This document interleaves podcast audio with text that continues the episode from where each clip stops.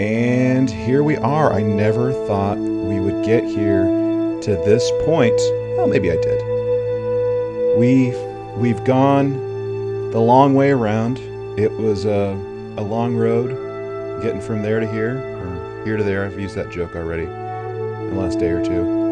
Uh, but here we are. We are at the season finale of Star Trek Picard. Mr. Picard.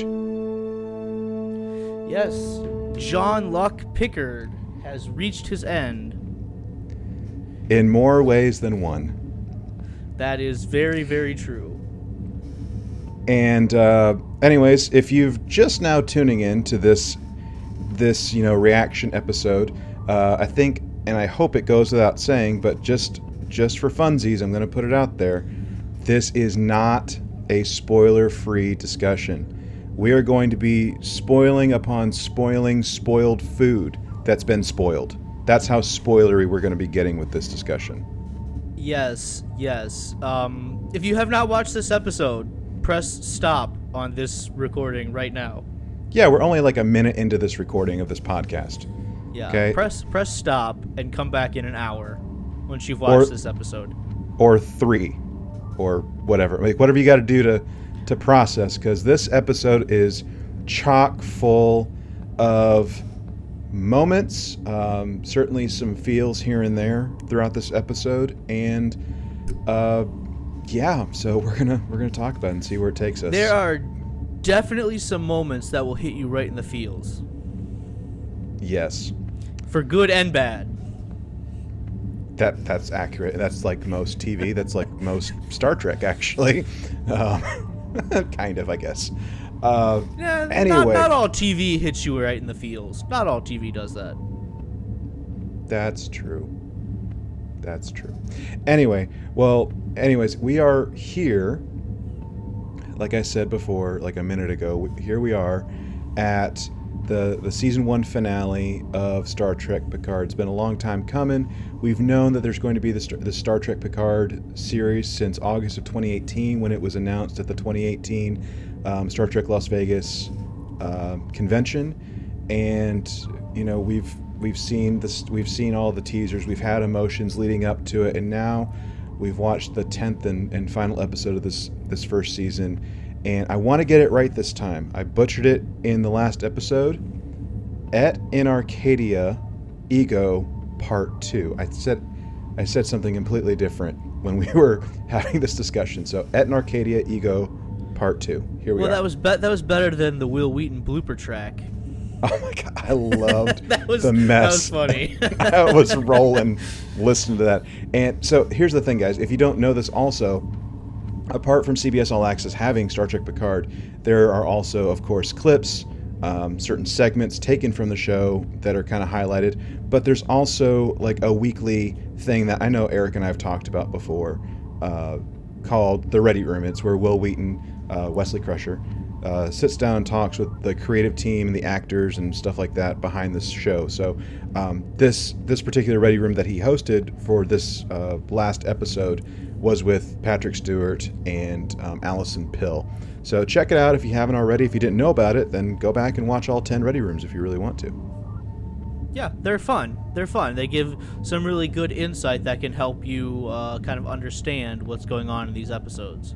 Yeah, I'm a little salty though because I think it was the first episode of the Ready Room that I think it was Akiva Goldsman was doing like doing a sit down with with Will, and I loved his shirt. It's like this black shirt with the Starfleet Delta, and it doesn't look like the like the current era Delta, but just it looks really cool. And I tweeted him like, "Hey, where'd you find it?" And he never tweeted me back, man. I want to know where that shirt is. Mm, that's a shame. True story. True, True story. Well, um, anyways, with that, let's let's kind of you know dive in and get to talking about this. And I just want I want everyone to know, um, like all our episodes before, whether it's it's the main show, it's the news segments, or it's engage. These are our opinions, and they are ours alone. And if however you feel about this episode, this season, um, or just Star Trek in general, that's okay. You know, we can feel very passionate about this this fandom and this franchise, and that's okay. So, uh, just keep that in mind um, as you listen to this, and especially if you go back and listen to the other Engage episodes. So, anything you want to add to that, Eric, before we really leave Space Dock? I think you said that well. These are just the opinions of two people, and take that for what you will. Don't um, don't let us tell you this is the end all be all of what you have to think. No, we will not be the destroyer. We definitely know. Nope. No, and we are not in control. no, I. You know, let's just let. let uh, let's let's okay. let's you know go, what? Let's go. Let's make it so. Let's make it so. Engage. Okay, so uh, two episodes in a row, no flashback, guys. So again, we just saved y'all 16 minutes of talking about a flashback. So there we go, no flashback. totally unnecessary in this episode.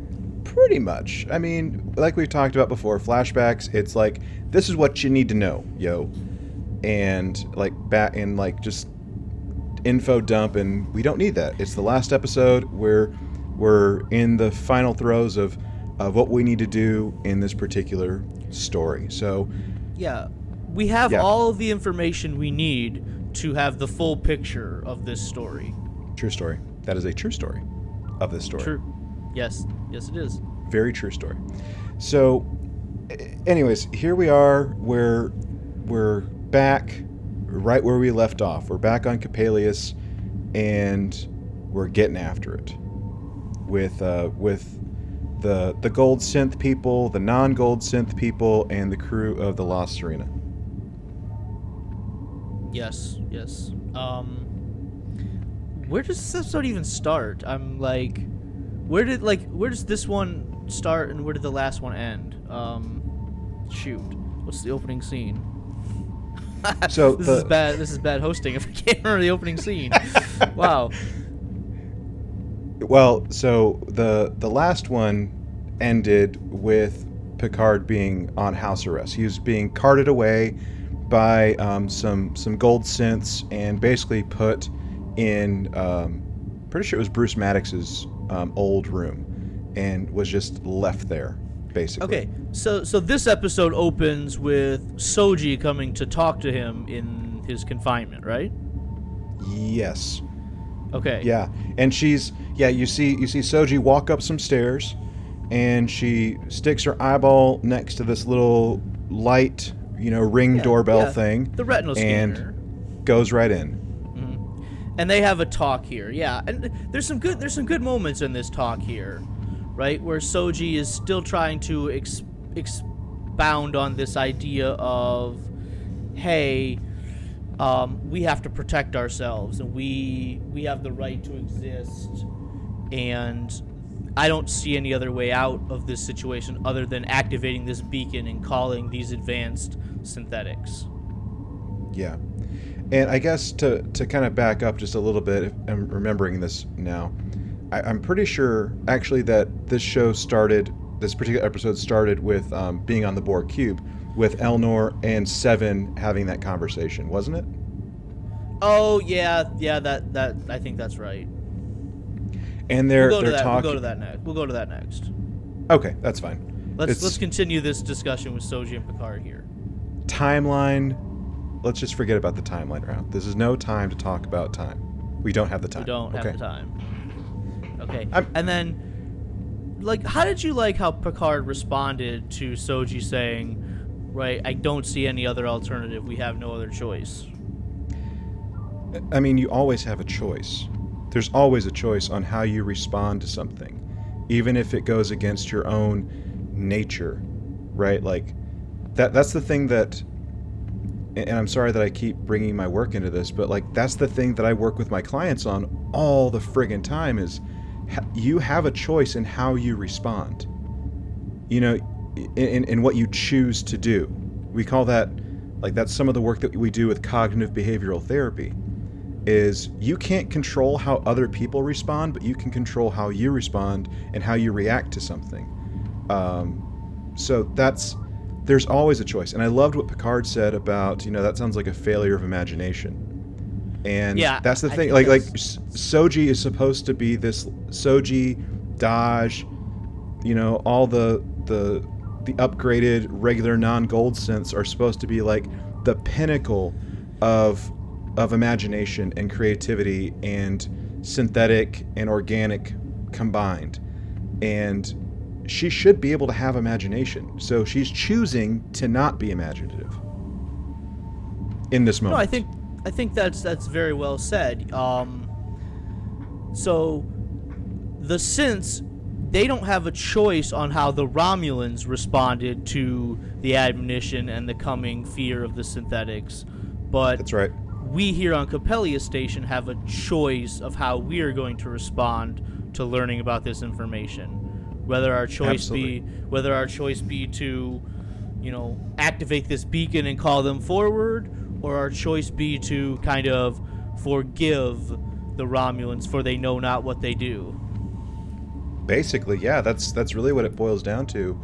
And when you're hurt you you're not to think about this altruistic you know um, evolved uh, morality like we hear picard talk about um, throughout his lifespan basically especially whenever he's talking to lily in first contact. You know like they're not they're not that evolved in this sense or at least they're not thinking about that. Because again when you're hurt you're responding out of out of pain and and just raw emotion and Well, you, well, I think everyone here is responding out of fear throughout this entire situation. oh yeah Right? The Romulans are responding out of fear. The synthetics are responding out of fear. And fear is a powerful emotion, right? It can really shut off your ability to think. As as far as I'm concerned, I'm not the the brain scientist, but I think fear is a very powerful emotion that like can override all of your other emotions. part of part of fear is there's been a need that you've had in the past that's gone unmet. So the thing that's driving like anger is fear because you're there there's been this need that's been unmet and you anticipate it being met and it wasn't. So there's fear then there's anger that's kind of all wrapped up into one. And you know again I'm, I'm sorry for you guys listening but like some of the work that i do with with folks in real life is like whenever you're having those moments of of anger or whatever it might be and like you just like want to like deck someone or cause pain on someone i'm like okay we need to slow things down. I want you to say this. I legitimately say this to, to people eric. I'm like i need you to say either out loud or in your head shields up red alert I, I legit say that to my clients. And i'm like i don't care what you say. You can say pineapple. You can say you know white flag. I don't care what you say but just say shields up red alert right now to get yourself thinking about okay this is happening. Right now i'm hurting. I, I, I say that i might fail or that they're just they're just trying to hurt me but how can we change that narrative like we're trying to, to like draw up some defenses and alert ourselves to some nonsense that's going on in our head. So that's where we challenge these thoughts. And that's the, i think that's like the the main thing is like when we're dealing with fear is how in the world can we slow our mind down and respond more logically? Because when we're when we're driven by fear and emotion our brain is juiced and we can't think clearly. Sorry that was a long diatribe but the No, but fact I, remains I the same. I think that's perfectly appropriate for this situation. I think that really gives you a sense of how everyone is feeling here. And I don't mean to jump around. We're already going to be jumping around. There's this point or later in the episode where Picard and Jurati they're going to get back to the La Sirena and they are going to lift off. And Picard says that you know these synths might be evolved, but in a sense they're still children, right? And they don't have experience, and they haven't. The only people that have been able to teach them anything are two mad scientists, essentially. And Yeah. right, we need to somehow teach them that there are other alternatives and there are other ways to deal with things because they are they are young and they are emotionally immature in a sense. yeah And Pica- and then Jurati says, well, how do we teach them that in six minutes? And he says, well, the only way you can teach children is through experience. And you can show them that not everybody has to be afraid, not everybody has to lash out in anger. And I, Jean Luc Picard, who have all of this experience dealing with these situations, right? I will tr- I will show them a better way. I will show them that they don't have to fight, they don't have to act out of fear and anger, and if necessary, I will give my life to show you and to teach you that lesson. Yeah. Yeah. Yeah, two very very good points, you know, with you know what we're seeing with the synths and what Picard is is trying to to do and be an example or set the example right later on in the episode. So uh, I think that's appropriate. I mean, it, yeah, it's jumping around a smidge, but it's perfectly perfectly fine, perfectly fine. So, uh, but yeah, like like all these these things, like we're getting. I think there's like maybe two or three kind of like locations that are kind of having their own stories throughout this to a certain extent, and. Uh, so yeah, we, we kind of started talking about like the compound and like Soji and Picard's interaction, but then we also have, uh, like I was saying uh, just a few minutes ago, we also have the interaction with Seven and Elnor, and talking about like the XBs, and he's like, and Seven's like, I'm an XB. Like I don't have a home. Like what do you want me to do? Like where am I gonna go? Yeah, she and, says, should I have just uh, should I have just killed myself? And then he's saying, "No, no, I'd miss you too much." yeah, yeah. I've only known you for a week, but I would miss you too much. Yeah. Now you and I have been. We've gone camping together.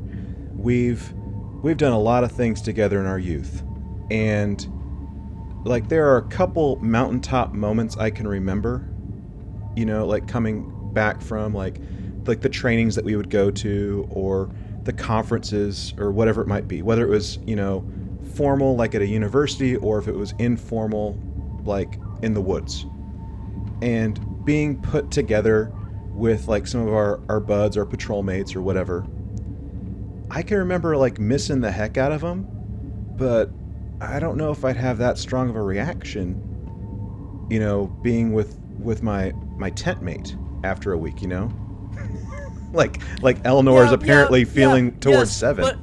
But but but um I think there's a, a, fundamental difference is that we were not in a life and death situation.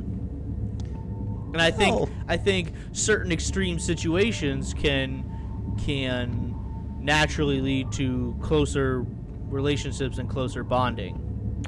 You know, that makes me think, here we go, ramble time that makes me think about the Tan Patrol of um, at Camp Halaka whenever the stick just randomly fell in the person's eye. Do you remember that? And I the kid don't. almost went blind. I don't. Was this the same patrol that um, left their propane tank on all week? Didn't turn it off, and the, the, mm. the and the group right across the the path like kept a fire going the whole time. No. No, that was okay. Sorry, guys. This that was 2002 when that one happened. This other one I think was like 2003 or four. And anyways, there's a there's a patrol. So let me let me back up for a second. That's a long in Boy time Scout, ago to try to remember. in Boy Scouts, we have this thing called patrol, and it's made up of like you know five, six, seven boys, and they kind of lead themselves basically, and they all had their own campsites and I'm pretty sure you and I were on staff together when this happened. And that's okay that you don't remember. It just was so stinking memorable because your mom, I think, was the acting medic when this happened. And anyway, they were just doing whatever they're doing on their own patrol time, and this this boy, or like whatever they were, I guess, were playing with sticks. But when they came and told us, um, they just said, "Oh yeah, this this limb it just fell out of the sky and it stuck him in the eye. And then we, they had to rush him to the hospital because like part of his cornea like was was jacked up and he had to wear an eye patch the rest of the week and he was probably going to go blind in one eye or something. There was severe damage to his eyeball. So I'm wondering if the Tan Patrol I from like 2003 or four, like if they they drew closer to one another because of this air quotes life and death situation that I happened. have no I have no memory of this whatsoever. Like Wow. this seems like a pretty big thing that you would remember. wow. I, Yeah. I no no memory of that at all. Well, there we go. Good talk, everyone. All right, so move, moving, moving right Yeah, along. moving, moving on. Like like I want to say something. I said it last week. I'm gonna say it again. A Borg cube is enormous. Like I just want people to understand how big a Borg cube is. Okay? They are enormous. So I found I found some some measurements to kind of back Eric up on this. Actually, we did not talk about the schematics, the sizing, any of that stuff pre-show. I promise you.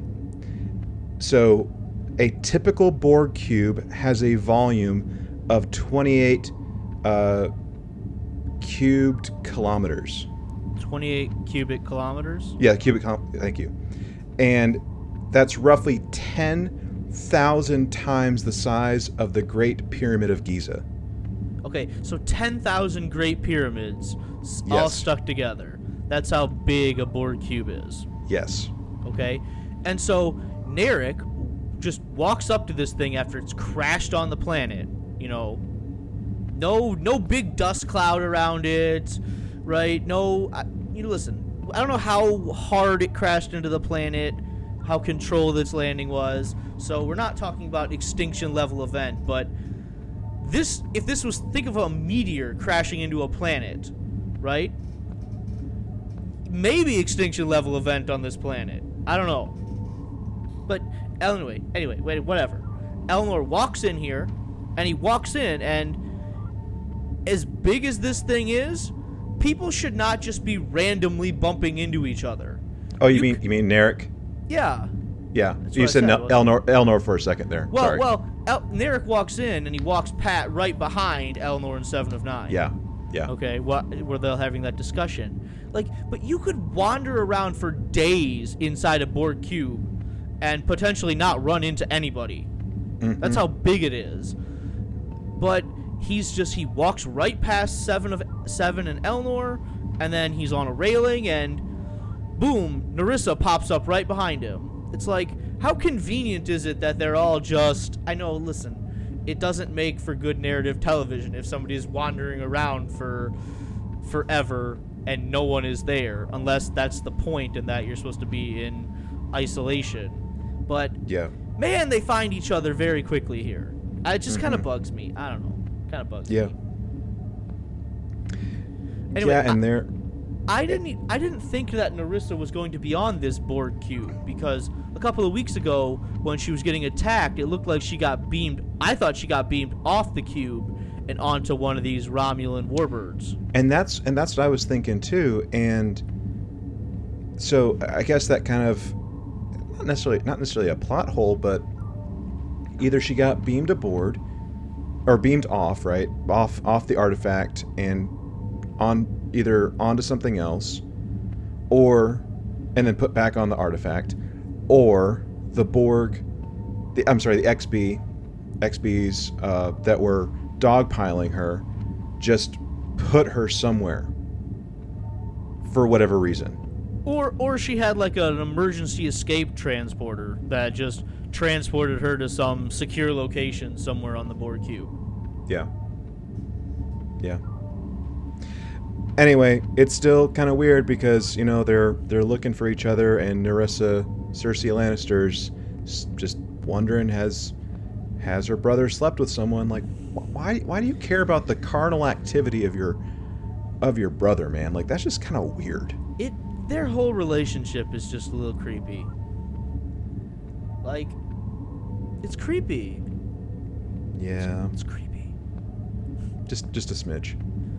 Anyway, so they find each other, and uh, Narek says, I'm gonna go take some grenades and blow up some flowers. You stay here and try and get the weapon systems working. Yeah. And anyway, so all this is more or less happened like pre-credits. And again, we're kind of spoiled in the credits with like who's going to show up. Yeah, I, like why do they do this? Like who thinks this is a good idea? I can understand Brent. No, Brent Jerry. Spiner and Jeri Ryan, absolutely. But why why why number 1? Why'd you have to And, to say and, and he's the first per it says it you know, special guest star Jonathan Frakes, special guest star Jeri Ryan, special guest star Brent Spiner, like in that order. Yeah. So it's like the very first one. Like, Mhm. why do this? Like, are you just not thinking? Or do you just not care? I don't know, dude. I don't know, but like I will say, I was happy when I saw it. That's for dang sure. No, sure, but it wouldn't have been better if you didn't know he was going to show up? Yeah. Yeah, because like I, I automatically knew like, okay, he's either going to be back on Nepenthe, get some kind of you know incoming transmission, and then he's gonna go do whatever, Go or to- he's gonna go to the funeral. yeah, or or we're gonna get the Titan, and we'll talk about Jonathan Frakes' um, appearance later on in this discussion. So let's not Okay. spoil that too much right now. Sure. Okay. So we go back to the La Sirena after the credits, and Raffi and Rios have a magical device that will fix their ship, fix everything that's wrong with the ship in five seconds. This is This bugs me. This bugs me. I listen. Listen. Who was it that was it? Either Isaac Asimov or Arthur C. Clarke? One of those two said that advanced technology should be indistinguishable from magic. But this just feels like waving your magic wand and boom, the whole ship is fixed in five seconds. I don't like it. And see this this is the thing that I'm okay with this technology in another fandom because this kind of technology In- does in exist. Doctor Who, it's their In- sonic screwdriver or whatever. yep, yep, that's I- exactly. like I've never seen Doctor Who, but I've read somewhere online that people are comparing the two. oh yeah, like when I saw this, you know, we saw it last week in episode nine, and here we are again in episode ten. I'm like, this is just the Star Trek version of the sonic screwdriver. And listen, I'm a Whovian. I love Doctor Who, okay, except for you know like some issues here and there, but like the sonic screwdriver is part of like the Doctor, at least from like you know around the second or third Doctor back in like the 60s and 70s when this when it first comes about. And yes, it has been overused in Doctor Who, but this just seems odd. And I, I know that that Altan Soong and and the people in Coppelius with Maddox and all them, they're they're dealing with like really advanced tech and they're really thinking outside the box and stuff. That's fine, hundred percent fine. But you know, there's got to be some reality to this. Like, I feel like we're in a way, in a way, moving away from sci-fi to sci-fantasy when this kind of stuff happens. And and we certainly saw more sci-fantasy in the last season of Discovery. And I feel like it's been very even keel, you know, to to an extent with Star Trek Picard, but it this this is so much a Star Trek sonic screwdriver. I like like this show I feel like has stolen I'm I'm to legitimately say stolen a lot of ideas from a lot of other science fiction franchises and universes, right? Um this sonic screwdriver idea um this whole thing gives me a total Battlestar Galactica vibe right? Of the idea of all of this has happened before and all of this will happen again. And then I, I'm not familiar because I don't play video games. I haven't played a video game in 15 years probably. Okay.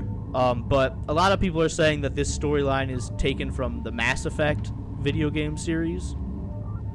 And I've kind of read up about that and I can kind of see where people are are saying that. And I, I haven't played Mass Effect, so I have no skin in the game when it comes to that that argument. Yeah, but but I mean, I feel like this definitely has taken a lot of ideas from other science fiction shows Mm-hmm. and science fiction franchises. Mm-hmm. So, yeah, yeah. There's there's definitely some stuff, and you know, sci-fi I think does inspire other sci-fi shows, but like to just outright, you know, use and and significantly borrow can be problematic. Again, like for y'all listening, y'all might love the, the head nod to like these other other fandoms, and that is completely fine. Truly, it is truly fine. But for me, just one person with a microphone right now, I just it, it's it's kind of odd and problematic for me, and it's just like, eh. Yeah, So. I don't like it. But but and this is going to be jumping ahead again.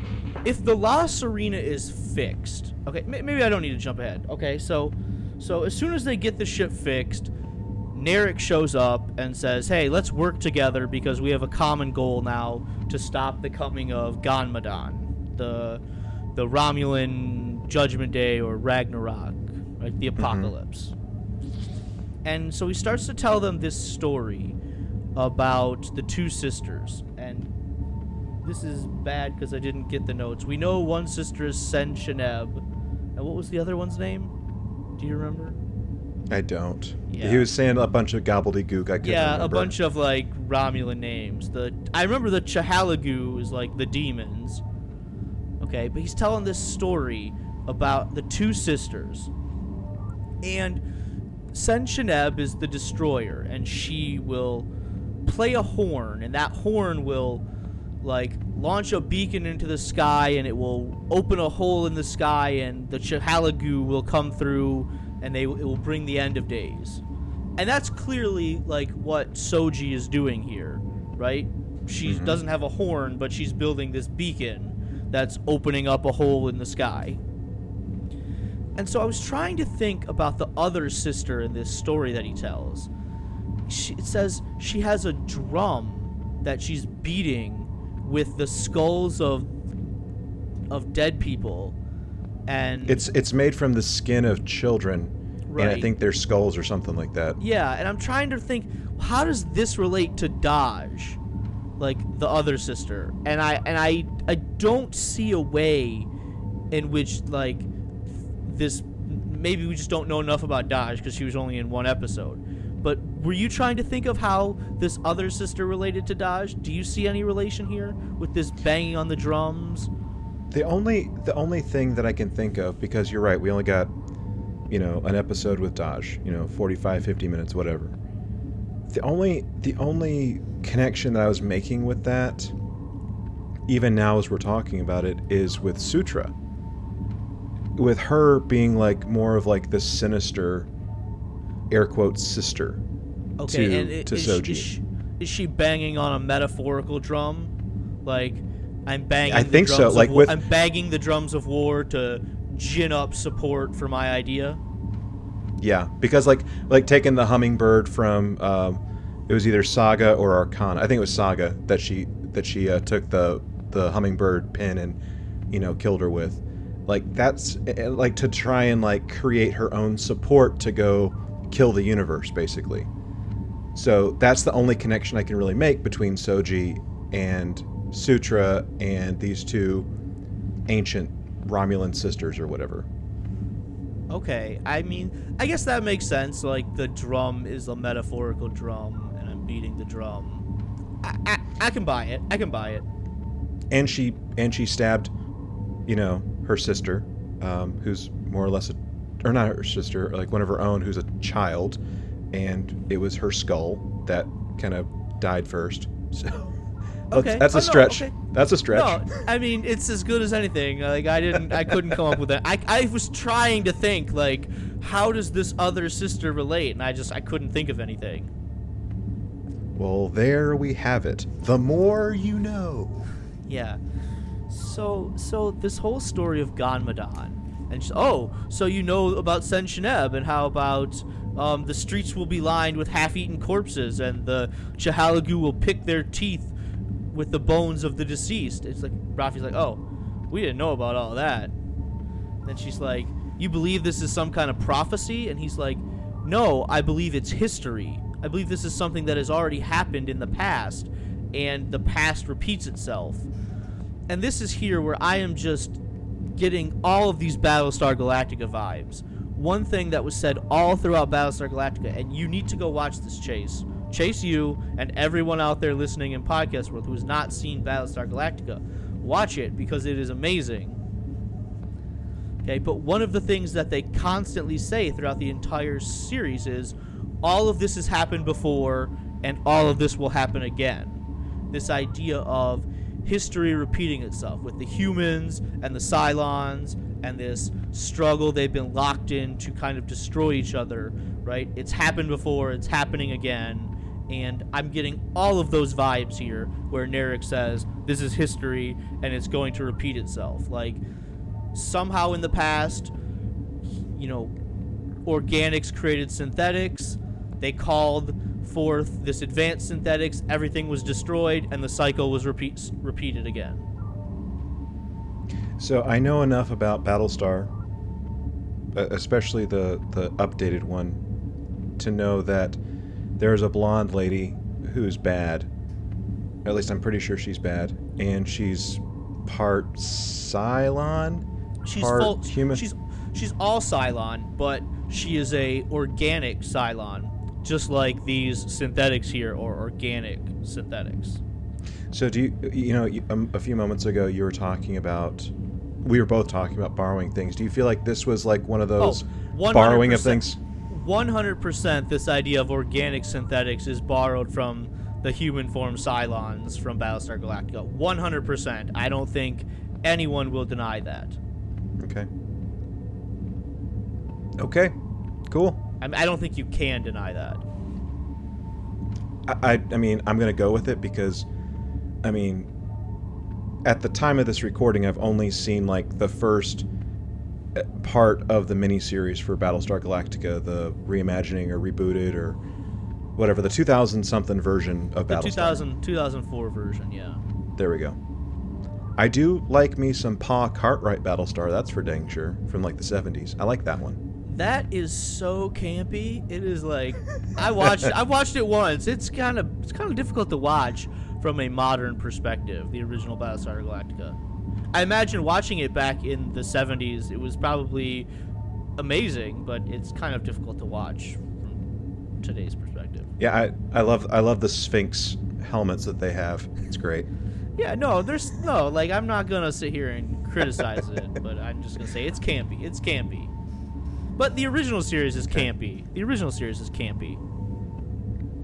Yeah, 60s and 70s television, for the most part. When it came to sci fi, pretty campy. Definitely. Okay. All right. So, anyways, we talked about uh, these two sisters, you know, uh, or sisters, I have to do air quotes, sisters of, of Soji and, and Sutra, potentially being the, the connection between this, this Romulan myth, legend of these two sisters and destroying of the universe and murder and all the other fun stuff. Right. So, And then- that. Go ahead. But but here, they come up with this plan of how they're going to sneak in to Synthville and use one of these grenades to blow up this tower that they're building. Okay?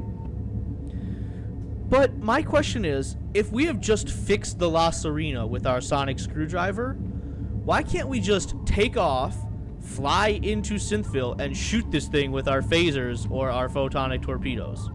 Why do we have to sneak in and blow it up with a grenade? So I was thinking that too. Um, okay, let's yeah, let's let's talk about this for a second. Okay, yes, why couldn't we just take that or something else, right, with some more firepower, zip right in, blow it up, versus taking a soccer ball or a football for you know our South American and and European and Australian friends. Why why why a, a, soccer ball that comes undone with a grenade in it. Because that, that's what happens. Um, now, I do have some thoughts. I think that part of it was potentially trying to be less aggressive and, and more maybe more diplomatic to a certain extent because there's already this heightened fear like we talked about at the beginning of this show. There's already this heightened fear that the organics just want to kill and just annihilate all synthetic life like romulans federation whatever. So if we went in guns blazing with whatever armament we have that would only reinforce like what they're already thinking and feeling perhaps as opposed to being more covert guerrilla style with a soccer ball. Uh, the writers maybe were trying to be diplomatic like i was saying here a second ago and like with instead of guns blazing let's use a soccer ball to sneak in a grenade. I don't know. It just seems very unnecessary and very complicated.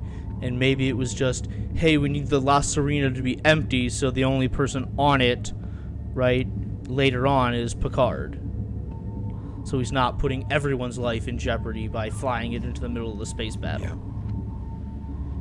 Yeah, with just Picard and Jurati flying the thing. So, which I'm kind of curious about this soccer slash foot, the soccer ball football thing. Like, do all 24th, 25th century, you know, sporting equipment balls like open up like a friggin' jewelry box? I think you're thinking about that too much. like best not best not to think about things like that too much lest your brain hurt. Yeah, well, you know. Okay. That's what happens, I think, and stuff comes out. Yeah.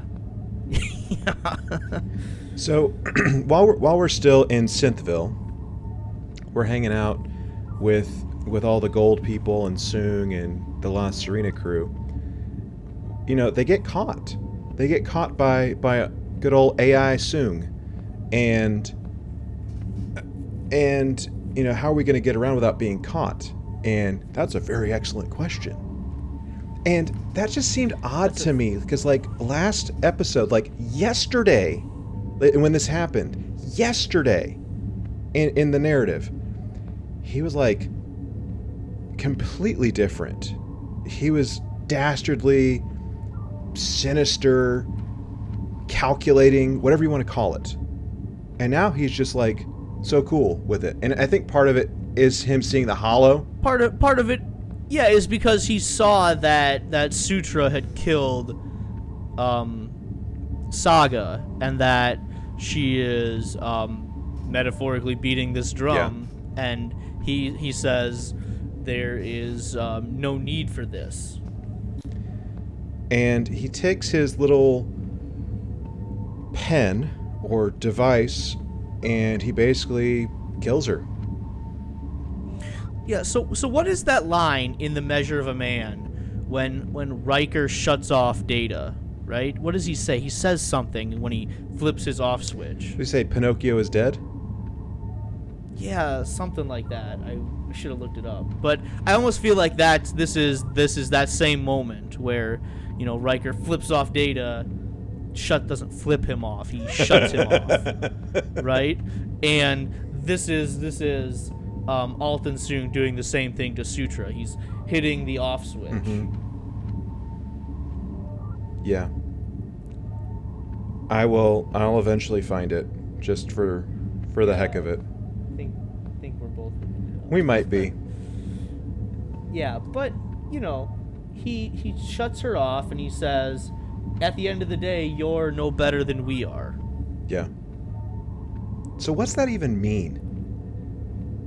Like Well, I guess he's he's just trying to say that us humans are are operating. I, I to me, I took us humans are operating out of fear, and we're imperfect, and we have all these issues, and so do you. That's kind of the way I took it. okay. Did you have a, a different understanding of that, or did you just not have any idea? I, well, I don't know what I was thinking about that. I did find the quote, by the way, by good old Commander William T. Riker. The commander is a physical representation of a dream, an idea, conceived of by the mind of a man. Its purpose, to serve human needs and interests. It's a collection of neural nets and heuristic algorithms. It re- its response is dictated by an elaborate software written by a man. Its hardware built by a man, and now, and now a man will shut it off. Pinocchio, it is broken. Its strings have been cut. Okay. Yeah, that's more that's more delivered with oomph than this scene is here. But I still feel like it's the same idea. Yeah. That's a great quote. Pinocchio is broken and its strings have been cut. Yeah. Yeah. So then we go to this attack on the tower, which fails miserably, because of course it does, right? Because the plot demands it.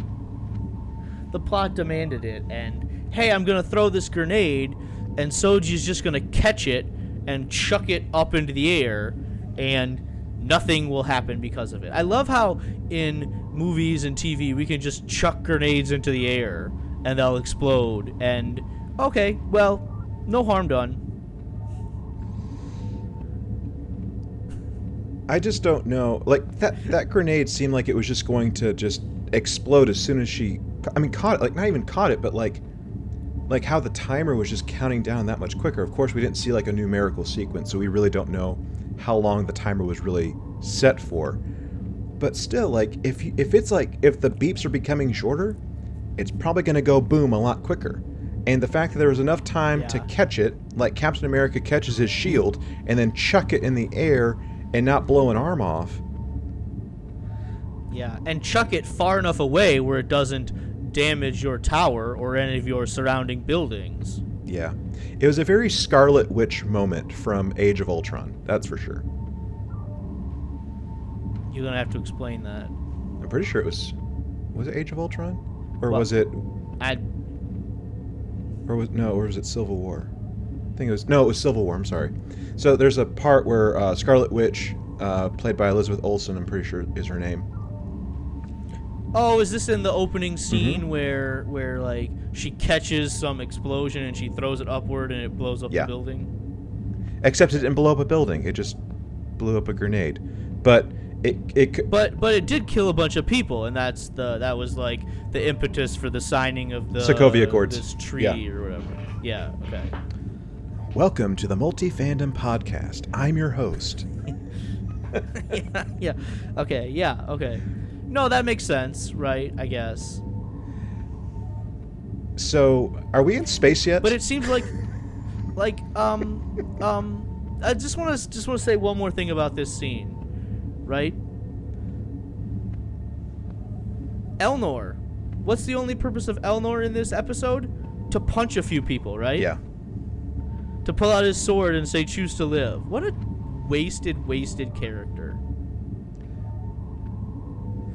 Yeah, and for some some listening, Elnor's your favorite because of Lord of the Rings or for whatever other reason, and that's okay. I love me some Lord of the Rings too, but he's been severely underutilized this entire season. I just wanted to finish that statement from that Yeah. scene. Little elbow action and Yeah, he like he punches the guy forward and then elbows the guy Yeah. behind him. All right, let's go to space or let- let's let's try and go to space cuz this is Star Trek Picard for crying out loud. We got to have some stars involved. Yeah, so Jurati with the great prison escape, right?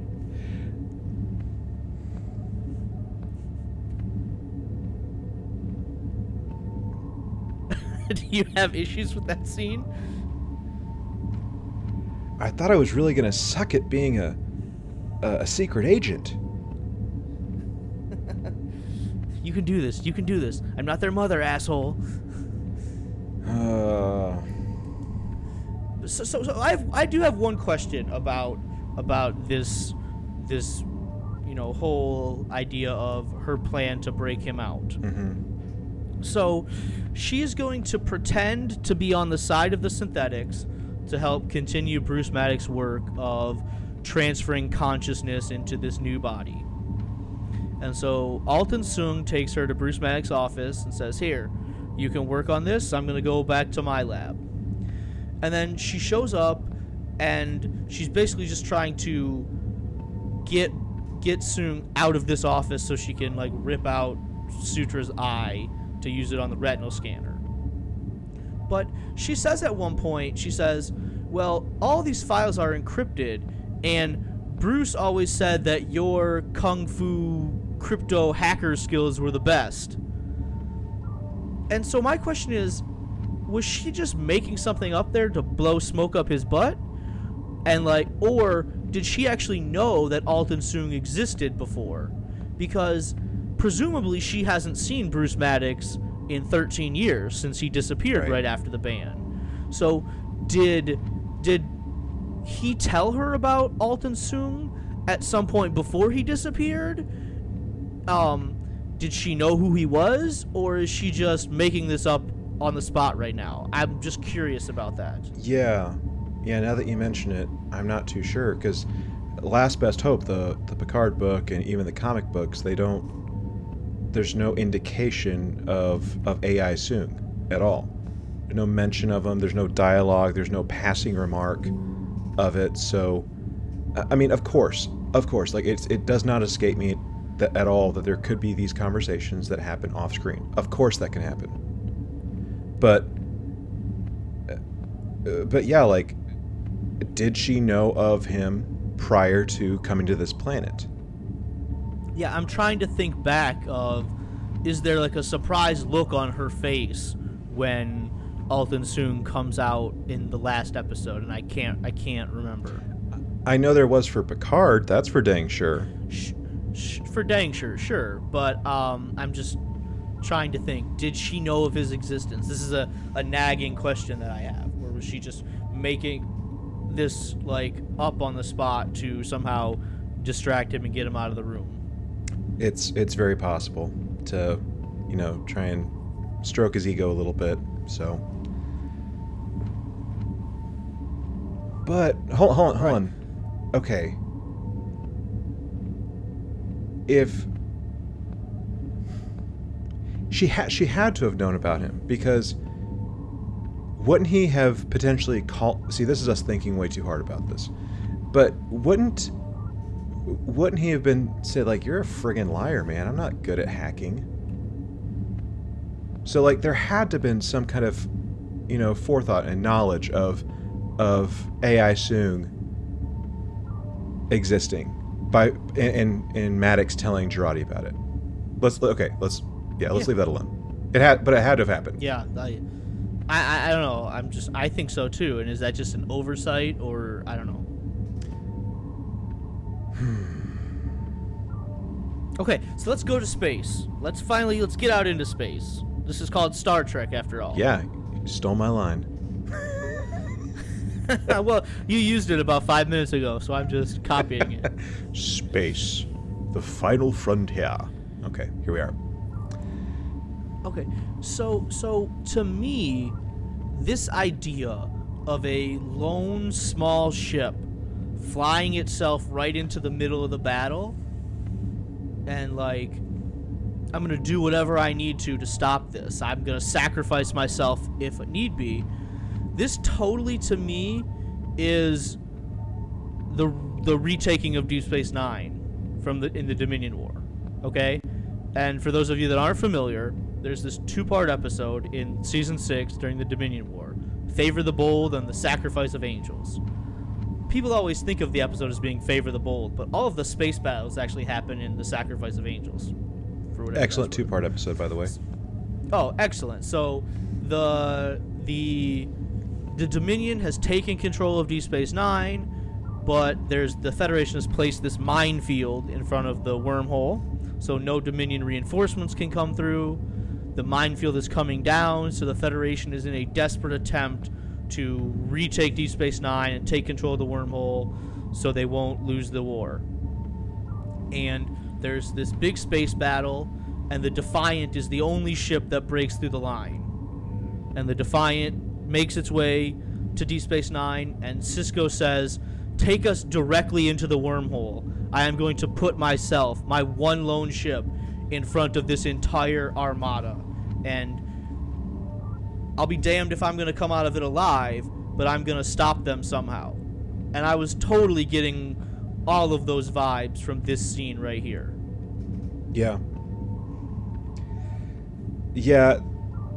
And and of course the sonic screwdriver eventually makes a reappearance um, to try and do a little something something with the ship. What, what can you What can a dumb idea. What a dumb idea. can you hey why don't you do something we can call it the Picard maneuver? Oh wait, that's already a thing. You did it on the Enterprise, didn't you? It was the Stargazer. Okay, and it won't work here. Like, what a dumb idea. So, like, so, so to me, I'm thinking this is just a thought, and I've been having a lot of thoughts throughout this entire series on how to make the story, tell the same basic story, just tell it better. So, last week when we show up to Coppelius in on the La Sirena, the Narek's little ship follows right behind them, and they get into like a little mini space battle.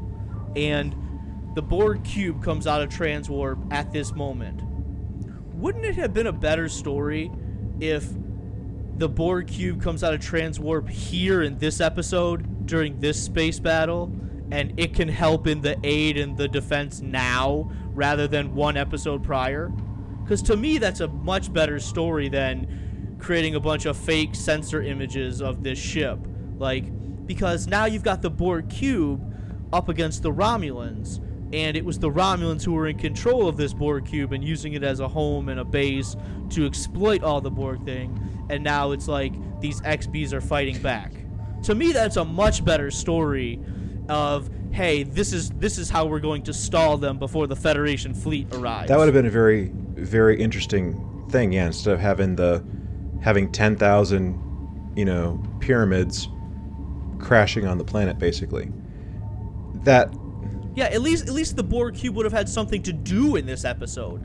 I feel like as interesting of an idea of it was a a Borg cube that was severed from the collective and what are we going to do with it?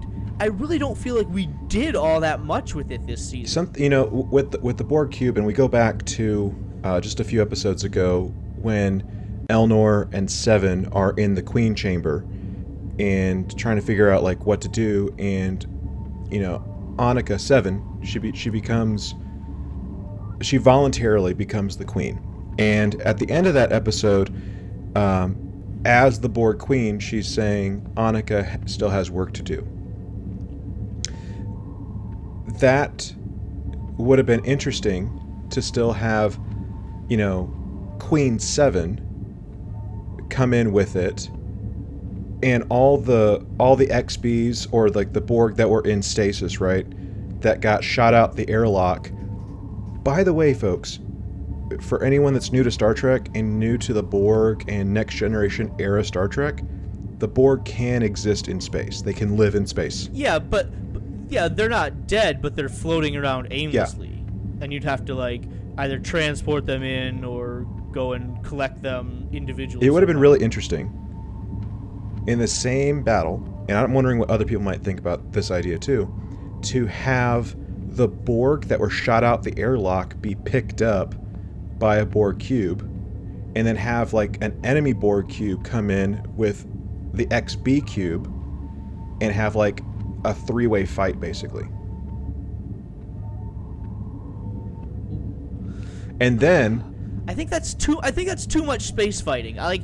I like. I like my space battles, but I don't want. I don't want this to be all about the space battle. and then potentially have Annika be, you know, captured by the Borg and kind of have like a, uh, some kind of interaction with the Borg on that other cube. I don't know, but like there, it was kind of we didn't really, I didn't pick up on what this what's Annika supposed to be doing unless we're not supposed to find that out until season two of Picard. Right, or the Seven of Nine spin-off Yeah. show. Star Trek, Fenris Rangers, coming fall Whatever. 2032. 2032. that's a long time to wait. Yeah, it's yeah, well, whatever. Yeah, but I don't know. I just thought that would have been a much more interesting story if the Borg cube shows up now rather than last week. Yeah. Yeah. Yeah, two, 218 to 1. I like those odds. But it's a Borg Exactly. cube, right? Even if it's not at full power, right? It's still formidable. Like I don't know if they ever said exactly how many ships were at Wolf 359 or however many ships were at the Battle of Sector 001, right? But I'm sure it wasn't 218. Mm-hmm. Yeah, 218 would be you know, pretty pretty simple for a cube at this point. So and, and and we did see the we did start to see the cube regenerate while Seven was Right. was um, hooked up as the queen and doing her thing. and and and when Picard is flying up into the middle of this space battle, we flash back to the cube, and Narissa is there, and she's bringing the weapon systems online, and she's gonna try and shoot down the La mm-hmm. Sirena. So so the Borg has weapons capabilities to aid in this space battle mm-hmm. here. Okay, I don't. I, I'm not gonna get all bent out of shape about this this thing that I'm about to bring up. I'm really not. But you know, we, we saw in Star Trek Insurrection that there's a joystick that the Enterprise has. Okay, whatever you want to think about the joystick, that's neither here nor there. But we know that there's some kind of manual steering something for the Enterprise, right? We, we can agree on that. Yes, like I am going to steer this massive ship with a little tiny Okay. joystick. However ridiculous that may sound. Okay. Yes, it is. So instead of instead of like if you don't want to use like the LCARS command system, right, to to steer the ship and fly it and things like that, like all the helmsmen did, you can use the stick. And do you think that there there could have been or that there is and we just didn't see it like some kind of like manual steering manual operation of the La Sirena besides the the hollow the the the the heads up Stuff, yeah. display. I would like to think there is.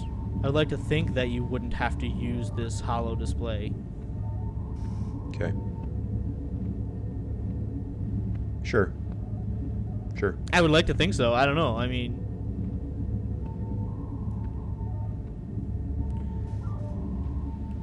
sure, but um, this this Romulan fleet. How many times does Commodore O say, "Open fire"? I think she says "open fire" like four times, and they never one. They don't even I get don't one shot off at the planet. Why are they so slow on the draw here? Like, I feel like you could have like in between all these moments Yeah. of waiting for the next thing to happen, you could have at least gotten one shot off at the planet. i don't know It was really, really strange to me. But yeah like and and yeah she she fires off um all these you know orders and like prepare to uh what'd she say? Like it wasn't She Clint. says, she says, sterilize the planet, prepare to sterilize the planet and yeah. then she's then she says, bring up planetary sterilization pattern number five. It's like, how many planetary sterilization patterns do you have? well let's see. Do you want it with lysol you want it with clorox do you want it with some kind of windex ammonia based stuff do you want it with just soap or i mean do you want it with number five which is some undisclosed sterilization solvent It's just like how many, how much planetary sterilization do the Romulans do? You see, you see. Okay, uh, Commander Eric. Can I call, can I call you Commander Eric? See, let me let me tell let me tell you about us Romulans and what we do. We like to do a very good job at cleaning stuff. Okay, so um, we've been, we've been doing this for like the last twenty years. So um, you know, we got this. Like, just trust us. Okay, we got this.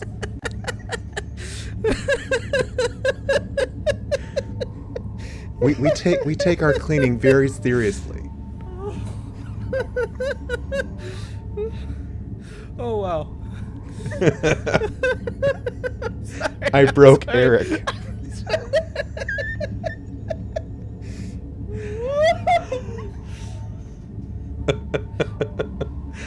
okay. Whew. Whew. You better? I'm good. I'm good. Good. All right. Well, All right. and now, now just remember that if the Romulans try and sell you some of their cleaning products, that you can only buy one in the day and age that we live in because we have to have enough, you know, sterilization product for everyone. Okay? Yeah, you can't, but, can't like- hoard it.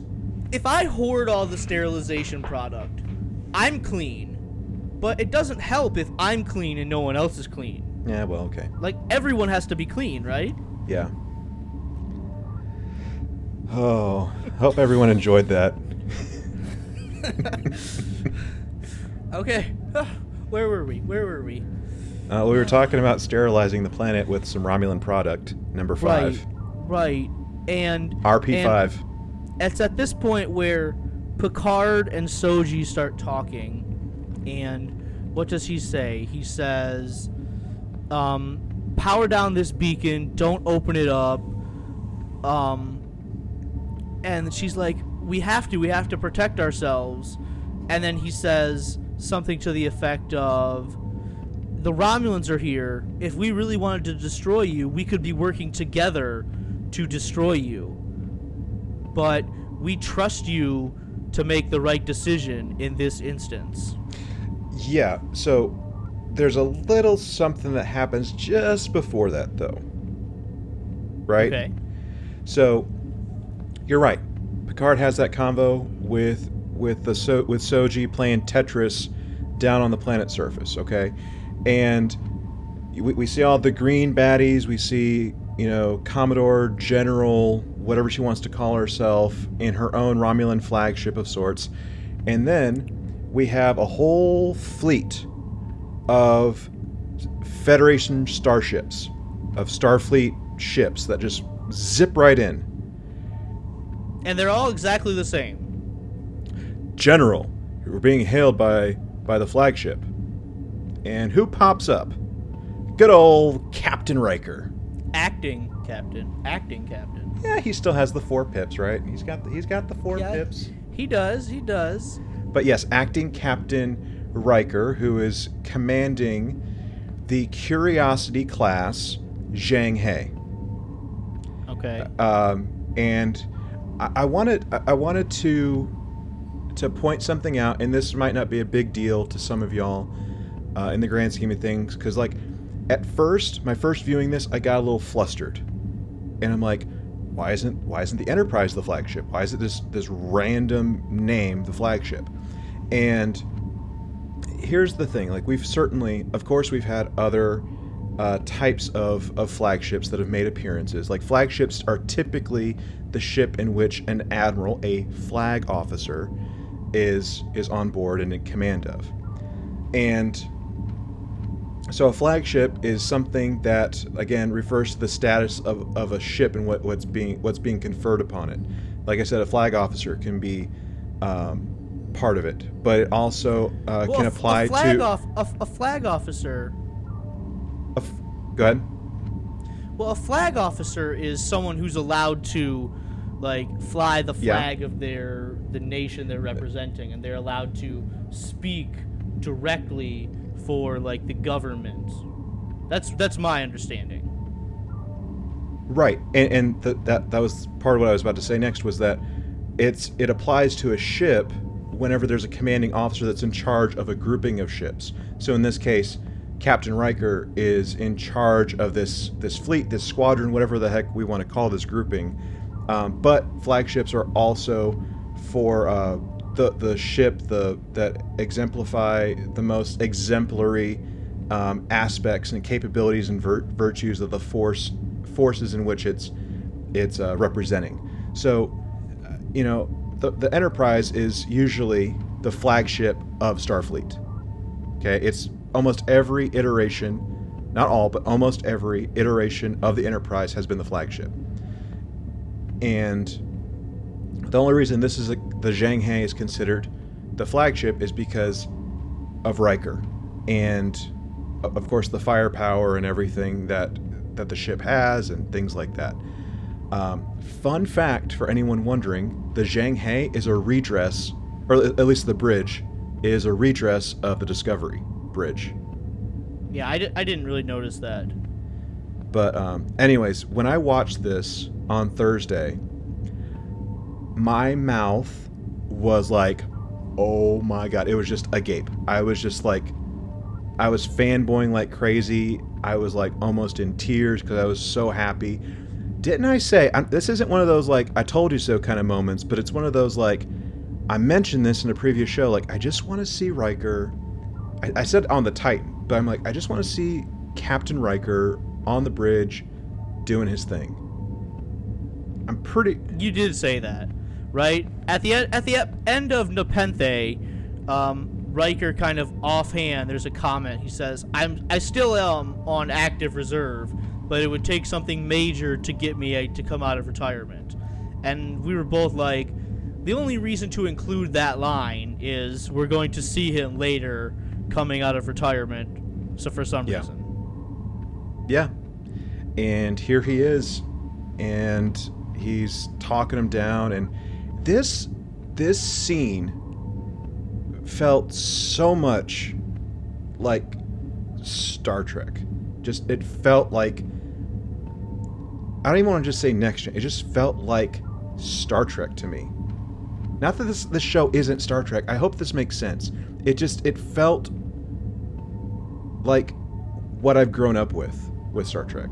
Yeah, it, it felt like you have two sides ready to be in conflict, and they're like, the Federation has declared this planet under our protection as eh, you know in accordance with the Treaty of Algeron, and like, no, our press, our claim takes precedence. No, ours does. No, ours does. And they're at this standoff, and somehow, right, we have to be talked down. Right, the the the situation isn't resolved by fighting but it's revolved through some sort of diplomacy. Mm-hmm. And we saw all through the next generation Captain Picard with his ability to give a speech and disarm the situation. And this was a very Captain Picard, Jean Luc Picard speech heavy episode. Yeah. He was doing a lot of speeches in this episode, and it did feel like Star Trek in this instance. I, I totally understand exactly what you're saying. Yeah. And, and one thing I want to point out about the Treaty of Algeron, because like some people might not be aware of some of it. Uh, I think up to this point in the timeline, we've we've heard Algeron referenced in in relationship to cloaking technology not being used, basically. But there's also a little bit more to it, and it has to do with uh, reinforcing and re- uh, redefining the Romulan neutral zone and made it clear that any violations of the zone without adequate notification by either side would be considered an act of war. And that's why it was important that that there was that that message that popped up when Picard was trying to get a hold of Starfleet, saying, "I'm I'm requesting emergency." Um, uh, crap! What do you say?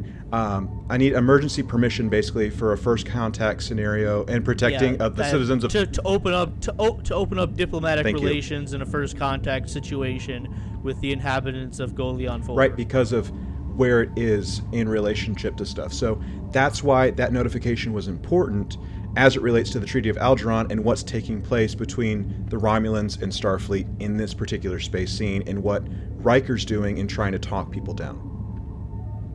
Yeah, but but um, Riker's trying to talk people down, but but Commodore O or General O or whatever you call him, um, give me a reason to kick your treacherous Tal Shiar ass. Just tempt me.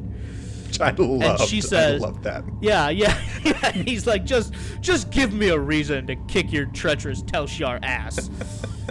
and then she's like, all, all ships prepare to fight. Like she's not backing down. She is saying, we're going toe to toe to you. This has been my life's work to destroy these synthetics, and I'm not just gonna give up because you name some treaty to me. Right. This is where that little communique between Picard and Soji takes place, and like the beacon, like the lighthouse goes off. There's some weird like tentacle control thing that's coming up out of this little portal, and Picard talks Soji down. She smashes it. She does Hulk smash on the console. The the centipede control AI whatever from the pit of hell goes back in, and all of a sudden the Romulans are like, "Oh, okay, we're good."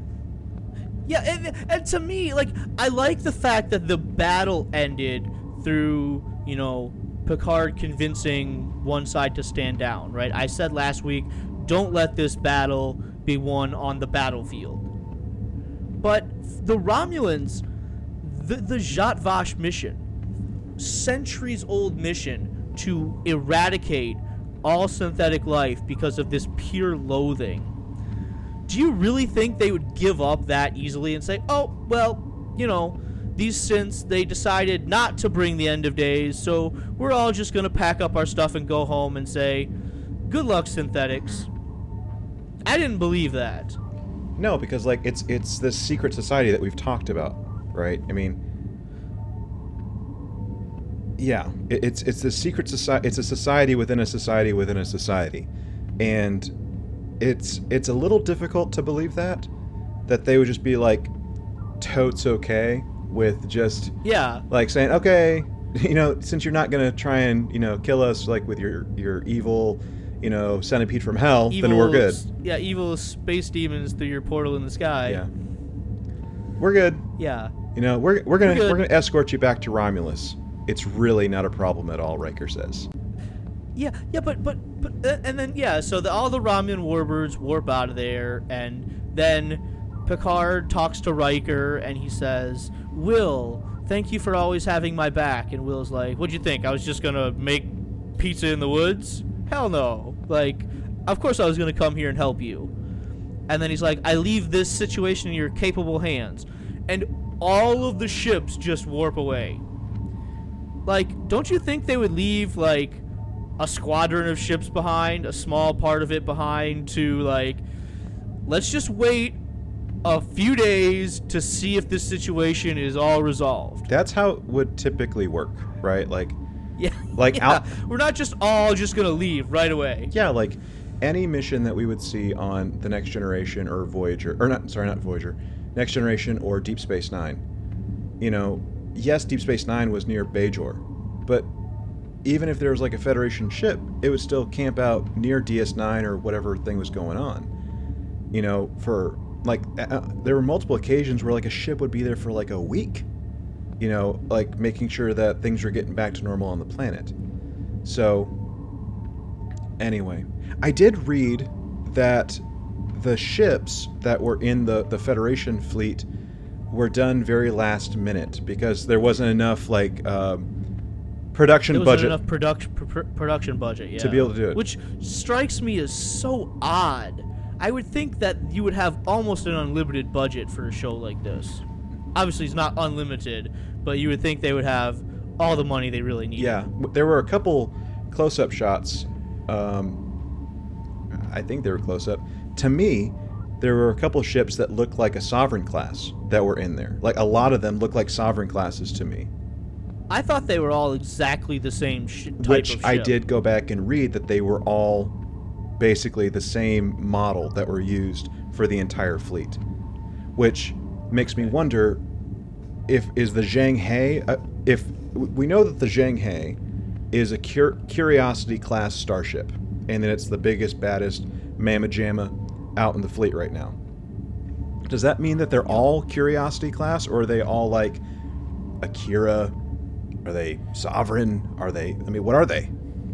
Well, what Riker said is, I'm on the bridge of the biggest, baddest starship that Starfleet has ever created, and I've got a whole squadron of them, or a whole fleet of them behind so me. there we go. So yeah, they're all. So it makes it makes me think that they're all exactly the same. So I, is that is his flagship the flag is is the Zheng He the flagship by virtue of him being the acting captain? potentially. Okay. I, that's what I thought. Okay.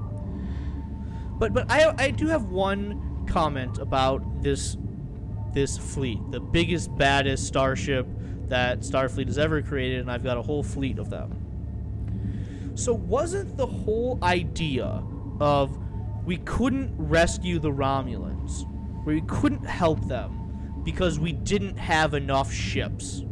We didn't have the resources to build enough ships.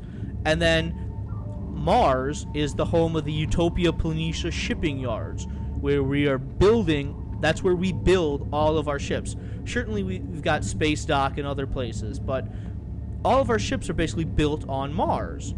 And the whole shipping yard on Mars was destroyed. Mars is still on fire to this day, 14 years later.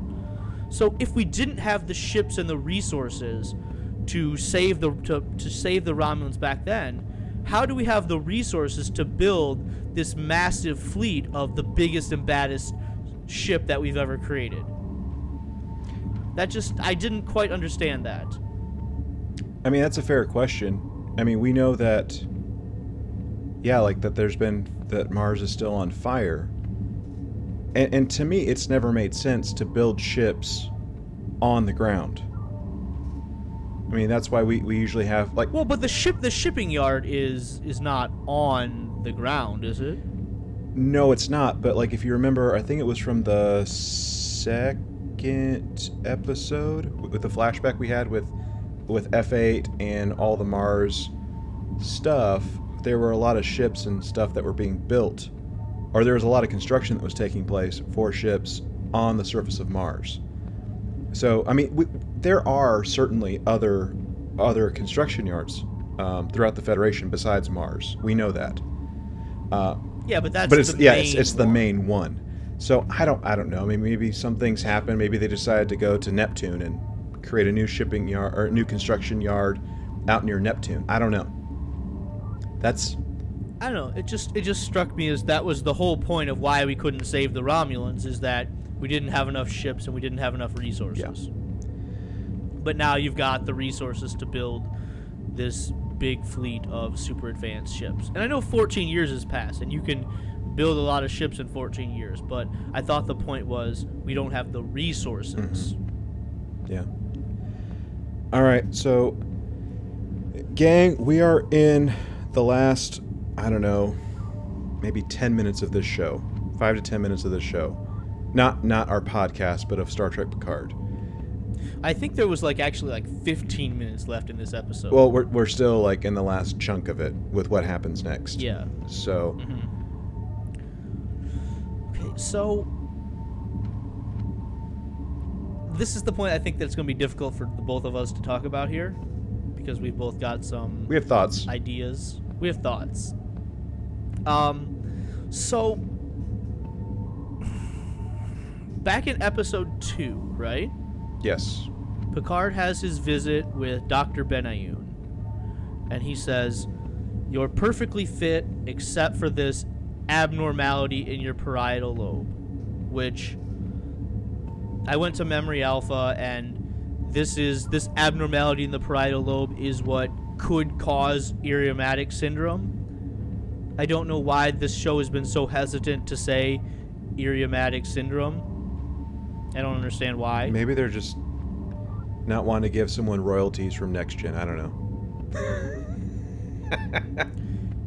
maybe but but then that storyline basically went away right? We saw it in that episode and then there was nothing. They didn't allude to it at all. And i almost forgot about it before they brought it up last episode. Yeah. and now all of a sudden like like that with the snap of a finger this has accelerated to the point where picard is going to die within minutes. And i know he takes a drug to keep himself like active and maybe this this drug that he takes accelerates the condition right? And maybe that has something to do with it. But i feel like if that was this if this is the path that you're going down that picard is going to die. And if you watch the ready room all all three of the the main producers michael chabon and akiva goldsman and alex kurtzman say they knew right from the very beginning that picard was going to die at the end of this that was always their plan Pla- Yeah, the plan was to always kill Jean Luc. that was always the plan. And so, if that was always the plan, I feel like instead of just mentioning this idea in episode two and then forgetting about it for six episodes, you could have sprinkled in a little bit of things there to make it more believable that this condition would accelerate so fast and Picard would deteriorate so quickly. Yeah, because like they were, uh, Dr. Benayoun was was also talking about like these are the symptoms that you could experience, uh, like some some um, anger outbursts, and I think he was talking beyond the news interview, right? Like, Well, I think I think he was trying to say that that how you acted in the news interview could be a result of this condition. so. Uh, anyway, like I let let's let's keep going because I, I have some some thoughts I want to talk about towards the end about this whole thing. Okay. So then Picard he died. He's basically he collapses on the bridge of the La Sirena. They beam him down to Synthville and he basically dies on the ground. Everybody's around him. Being held by Raffi holding being held by Raffi as he dies. Raffi is Raffi is crying, Soji's holding back tears, Elnor is holding back tears, and he basically he dies on the ground here in the middle of Synthville. Yeah. And and listen, last week we talked about this on the podcast. We said at the end of Star Trek Picard, would you be okay with Jean-Luc Picard dying? He's on one last heroic mission, he saves the day, and he dies, whether it be as a result of what happens on this mission or he's lived a long enough life and he's done one last heroic thing and he passes away of old age.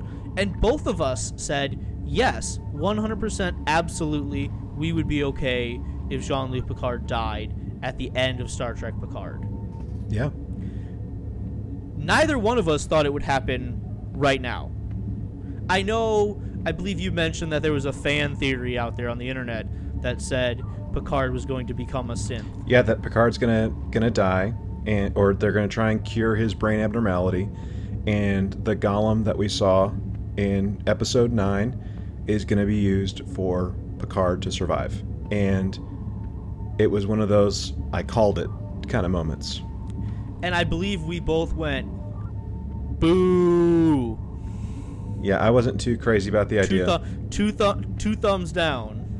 yeah, I wasn't too crazy about about the idea uh, last week, and yeah, so we we have we have Picard, he's dead, and next thing we know, he shows up in this flat gray painted room with all these different tchotchkes and books and stuff. And next thing we know is we see Data in his in his movie era uniform approaching Picard, and Picard's like, "Am I dead?" Yes, Captain. Well, first he says, "Oh, another dream." Oh yeah, this Data this isn't a dream. No, it's not a dream. It's a it's a complicated quantum simulation, right? That you're here. Although I suppose it would look very much like a dream you would have of me if you ever dreamed of me. Yeah. Yeah, and I gotta say, this this scene with Data here might be my favorite scene of the entire season. I love this scene. Right? This this entire show was somehow at its core about Picard struggling to deal with the loss of Data and Data sacrificing himself for Picard 20 years ago. Mm-hmm. And that's how we opened the show, right? With Picard having a dream of Data on the Enterprise. The whole beginning, right? Dahj was Data's daughter, right? So that's what brought him into this. That's why he wanted to help Soji so much, right? We see that in the episode Nepenthe, where he's talking to Soji about why she should trust him. And so I love this scene here at the end. I really love this scene between Picard and Data, and this is some kind of like a bookend to the entire show. And end the episode with this. Okay? If you just stop it right here with Picard and Data talking, I'm good. I'm good. End of season one. I am so happy with what had happened. Yeah. And for the Harry Potter fans listening, this if, you if you haven't seen, well, if you have, I guess if you have seen it and you're listening to this episode, and you've also read and seen the Harry Potter movies, there's a moment in uh, the last book of Harry Potter, and certainly in the last Harry Potter movie, where Harry Potter dies, and he's at this ethereal King's Cross station where all the students go to go to Hogwarts. And Dumbledore is there, and then there's like this weird dying body of Voldemort that's bloody and on the ground. And Harry asks Dumbledore, you know, is this real? Am I dead? Is this all in my head?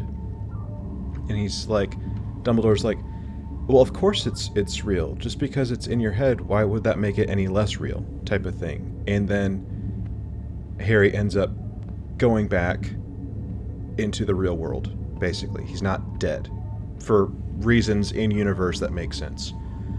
And that was that was the kind of thing that I was experiencing as I was watching this scene play out. I was like, okay, maybe Picard's okay and that he's just like passed out. He got like a major conk on the head, something. And this is like a way that his subconscious is is, you know, trying to explain away some stuff and come to terms like with data. I don't know. Something like that. And you're right, had it just ended there with the conversation between Picard and Data, that would have been it. Been totally fine and then there could have been some kind of in-universe explanation of whatever. I and I, I, know I've mentioned this to you, Eric, and you don't like it, and that's okay. But if this was like a Q thing, where he's like in this like Q continuum kind of creation, kind of like we see in Tapestry. In Tapestry, yeah. You know, that could have made sense too. Like maybe Q just like went in and was like, you know, and grabbed him, and they're doing this thing but that could have made sense. That would have made for a better story than what we got, I think. And and we see, you know, of course, we see the people mourning at different places, different parts of Synthville, which before I, before I get too far off track, I do want to say, for me, watching this, the the area where Raffi and Elnor were were sitting and hanging out at with their own mourning, totally reminded me, and it could very well be the same location as the location of Geordi and Picard on the hill at sunrise in Insurrection. So, huh? I didn't. I didn't even think about. It looked. That. It looked very similar. It could have been the same location for all I know. So, anyway, but what happens next gave me a lot of something with with what happens after Picard and Data had their conversation, and Data's like, "I just want to die." Let me die. You know, a, a, butterfly is not a butterfly if a butterfly lives forever. I endeavor. No, and I and, and, and I love that though. That Data wanting to die because he says he says that friendship and all these relationships they're meaningful because we know they can't endure and that life has to be finite in order to have meaning to it and I don't want to die. I'm asking you to turn off my consciousness, not because I want to die, but because I want to live. I really want to live for this, however brief moment of time that I will have after that. And I think that's a brilliantly philosophical thing to think of. Yeah. And call it irony, call it whatever you will. But hearing Data say that and then what happens next just seems kind of odd. It landed weird for me. Hearing Data say that and then what happens next. How saying life is finite and it has to end for anything to have any meaning, and then Picard is resurrected into the golem. Yes. That is a weird juxtaposition. You're right. So let's go back to this the ready room and Michael Chabon, Akiva Goldsman, and Alex Kurtzman. They had said their plan all along was for Picard to die, but their plan was never for Picard just to die. It was always for him to die and come back somehow. And what is their reasoning, their rationale that they say in this interview? They all say that um, if you're going to say synthetic life, is every bit as valuable as human life, and that Data's life is just as important as Picard's, is just as important as anybody else on the Enterprise. That Picard has to go all the way and take that final step and say, I'm going to be your advocate with the Federation, but I can only be your advocate if I've taken that next step and become one of you. That's not that's not right at all. But that's what they say. I, in the I know, right? I, I know, I know. My my Yeah. mandate. So again, I'm sorry, Eric, for bringing this up, but like I can't help it because it's what I do. Like my mandate as a mental health professional has an advocacy component to it, but it doesn't mean that I have to have PTSD to advocate for you know veterans that have PTSD and need access to care. It doesn't mean that I need to be I'm going to be as delicate and respectful as I can. It doesn't mean that I need to identify as trans or gay or whatever it might be to advocate for the LGBT community. I don't have to take on that identity to still do good work for them.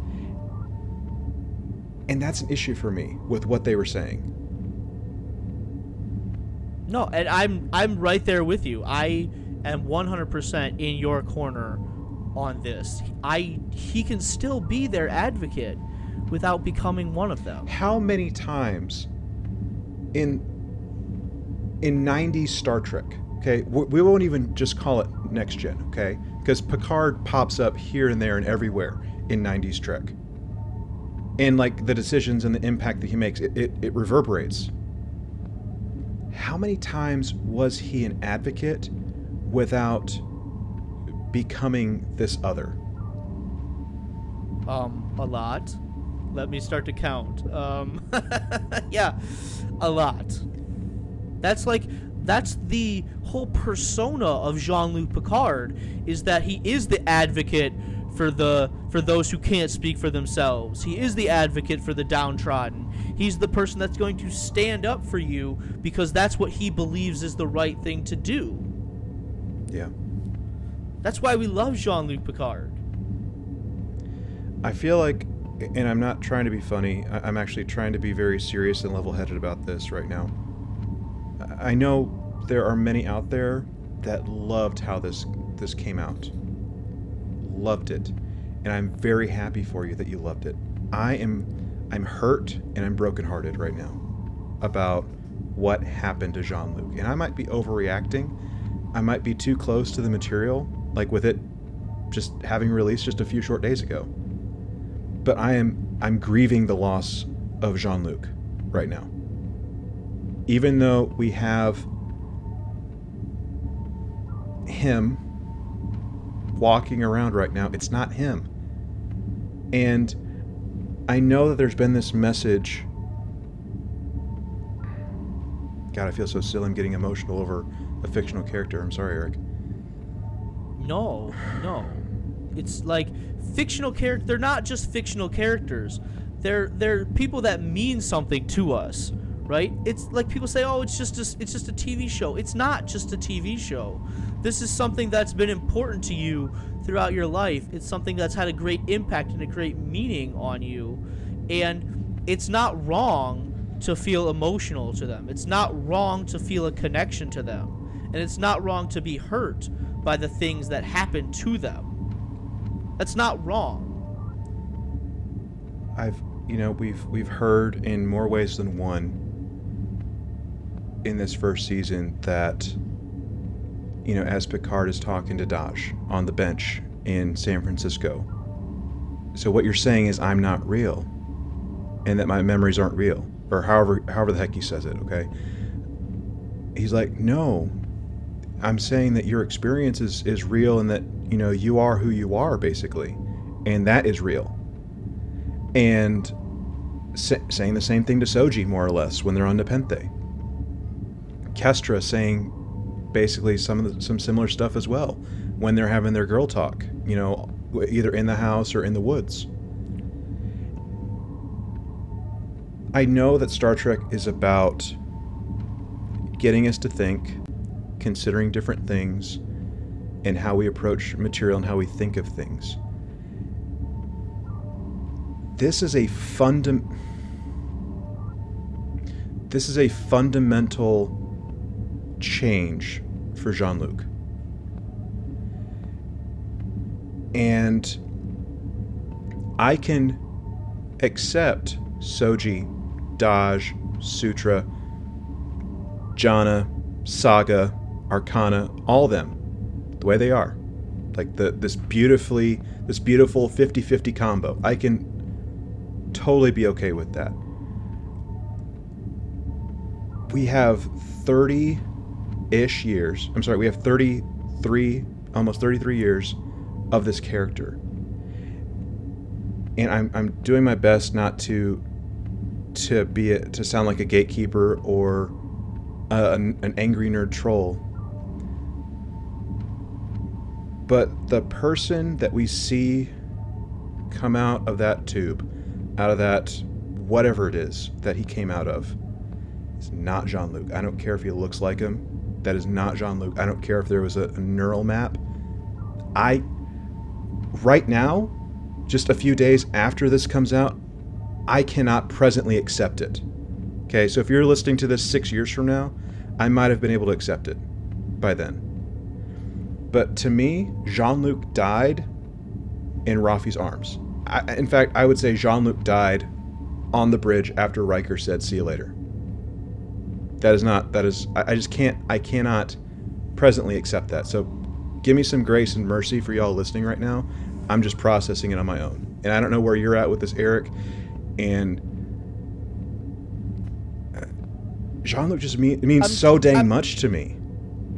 I'm trying to think of other science fiction potentially where a character dies and um, somehow they're resurrected in some instance. Um, Well, I, I, I, I, Do- Doctor Doctor Who ahead. does that, but they're they're different bodies. They're the same character, but they're different bodies. But it it's the same consciousness. it's the same consciousness. So it but it, it makes sense in that universe. I can and and there's a grieving process that we all go through in Doctor Who because like we've we've either grown to love or hate or eventually get comfortable with that incarnation of the Doctor in Doctor Who. But this is I feel I feel like a, a- an idiot and, and like a hypocrite for saying this, but it, it's so different with Doctor Who than it is with Star Okay, Trek. Okay, I'm gonna ask. I'm gonna ask you a question. I'm gonna ask you a question right now, and I'm just. This just came to me. Is Spock that we see in all of the later incarnations of Star Trek, right? Starting with Star Trek Three, the movie, and everything onward. Is that the real Spock, or did, or can eh, can you accept that Spock? Because Spock died on the Enterprise in the Wrath of Khan, and they sent his corpse to the Genesis planet, and somehow it was regenerated. So, is the Spock we see after that is that the real Spock, or did Spock die and what we have now is some kind of recreation that you can't accept?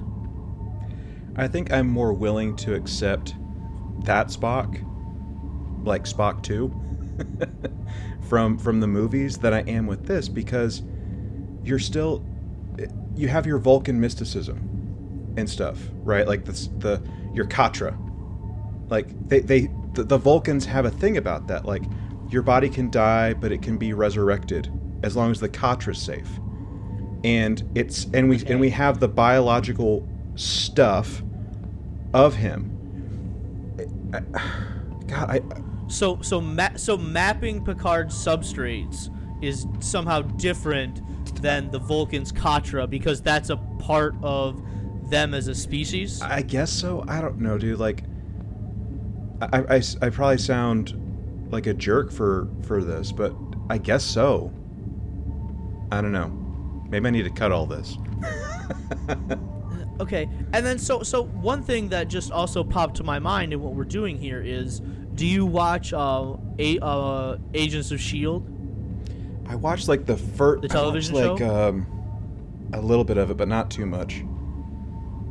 Okay, so so our main character in Agents of Shield is Phil Sure. Coulson, right from the movies, and um, spoiler spoiler alert for people that have not seen this.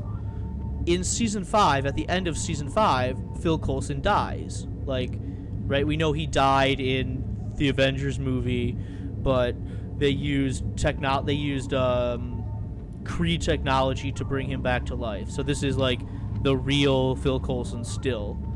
But then he legitimately dies at the end of season five. Okay?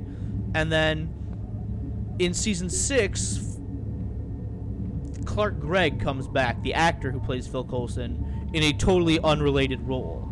Right? Somehow something happened, so a new entity was created in the same likeness of Phil Coulson. But it's not the same character. Then at the very end of season six and season seven, which is going to be the last season, hasn't come out yet, so we don't know. I don't know how it's going to play out. But at the very there's this thing that happens in season four, where they create life model decoys, which are basically like super advanced androids that they can transfer people's consciousnesses into. And at the very end of season six, they create one of these LMDs, life model decoys, of Phil Coulson. And supposedly they have put his consciousness into this new body. And so that's a similar idea. And season seven of that hasn't come out yet, so we don't know exactly how that's going to play out. And we do, I don't know. I am not a huge Agents of Shield fan, I'm a huge Marvel fan. I don't know how the fan community has reacted to that yet, and how they will continue to react to Yeah. that. But I think that might be a similar thing to pay attention Okay. to. Yeah, I'm not. I'm. I haven't kept up or really know too much about Agents of Shield, but that's that's interesting. And yeah, I'm wondering what the, you know, comic book and Marvel fans, or and just fans of the show will will think of that because I I know nothing about about any of that stuff right now. But I mean, I don't know. Do you have like uh, similar or, or different um, thoughts and feelings and reactions to to this whole Picard going into a, a golem kind of thing? I'm not gonna be as emotional as you are about it. I think it is a bad creative choice. Um, it's not one that I would have made, and I do agree that Picard is dead, in my opinion. Like he is dead, and we just have to accept that who we are seeing now is not really Jean-Luc Picard, and I wonder if storyline moving forward could be people not accepting this new Golem Picard as the actual Picard. I think that could make for interesting storyline as we move forward. Sure. Yeah. But I agree it is a a fundamental change in Star Trek.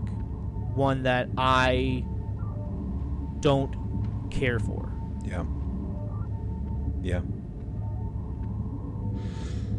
So, uh, guys, like I, I'm, I'm sorry if I was the wet blanket in all this. Um, this, I, I've read in different in different parts of of uh, you know news reports on, about this this episode and and on social media that this is a very or, or has come across as a very polarizing episode for Star Trek, not just Star Trek Picard, but just as Star Trek in general. So, uh, you know, regardless of how you feel about it and how you how you experienced it and what you like or don't like about it, that's totally fine. Just don't hate tweet me for how I'm thinking and reacting to this. Same thing with Eric. I mean, Eric doesn't do Twitter, so that's that's fine.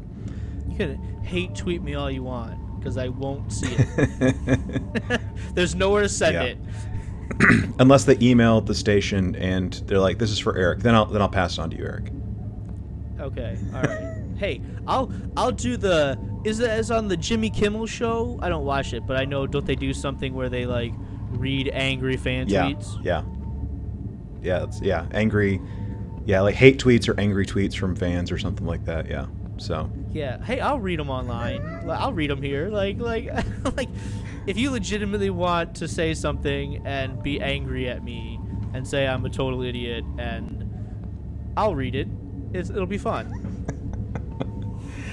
Well, and anyways, like they, anyway, so so Picard comes out of his chamber. His Golem Picard comes out of his chamber, and we find out that he doesn't have superpowers like all the other synths might have had, like no super high jump, so he's not going to be competing in the Olympics on the high jump or anything like that, or not going to be doing any competitive lifting. He's going to have Not going to be part of the world's strongest man competition. no, he's got arthritis. He's still going to huff and puff when he goes up and down stairs. He's all the same.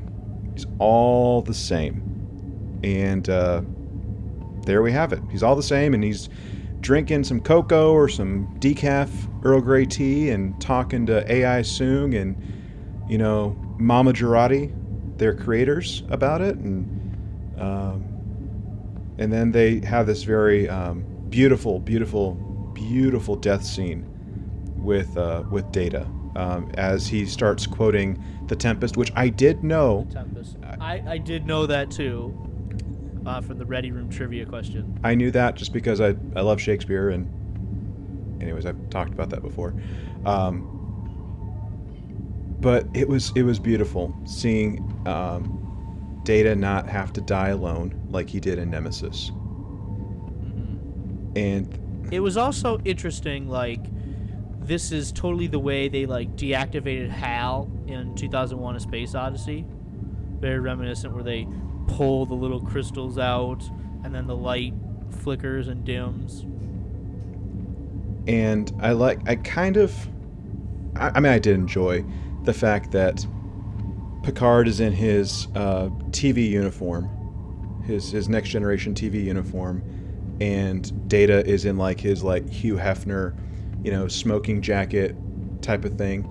And I don't know if you noticed this, just like, but we start. So we started out with with them at the beginning of this season in ten forward in a dream sequence, and then we have them in Chateau Picard, basically. And the pillow, if you look at the pillow, it has the same uh, uh, design as the wall in in 10 forward like with like the the diagonal square looking things if you know what i'm talking about Okay, yeah, I didn't notice Yeah. that. That's interesting. so i thought that was like a, a cool little thing that they did. And uh anyway. And and I know you're you're the music guy, um, but over this whole death scene, we start to play the song "Blue Skies," which is what Data was singing in Nemesis at, at Will and Deanna's wedding, which B4 started to sing at the end of Nemesis, and in the opening scene of this show, right, we're flying through space and we're playing "Blue Skies." and now we're having it played here again for Data's death scene. And it's being sung by Isa Briones, who plays Soji. Mhm. And I really think it's a really touching and beautiful and poignant to hear this song play throughout this really good scene with Data finally Mhm. dying. yeah I, i've i've i've enjoyed blue skies for quite a while. Um i think even before uh, nemesis came out I enjoyed that song. And i liked what they did. I to me i felt like it's it's been a song that's been starting to get a little overused within star trek. Um, but I thought it was very appropriate what they did. The thing that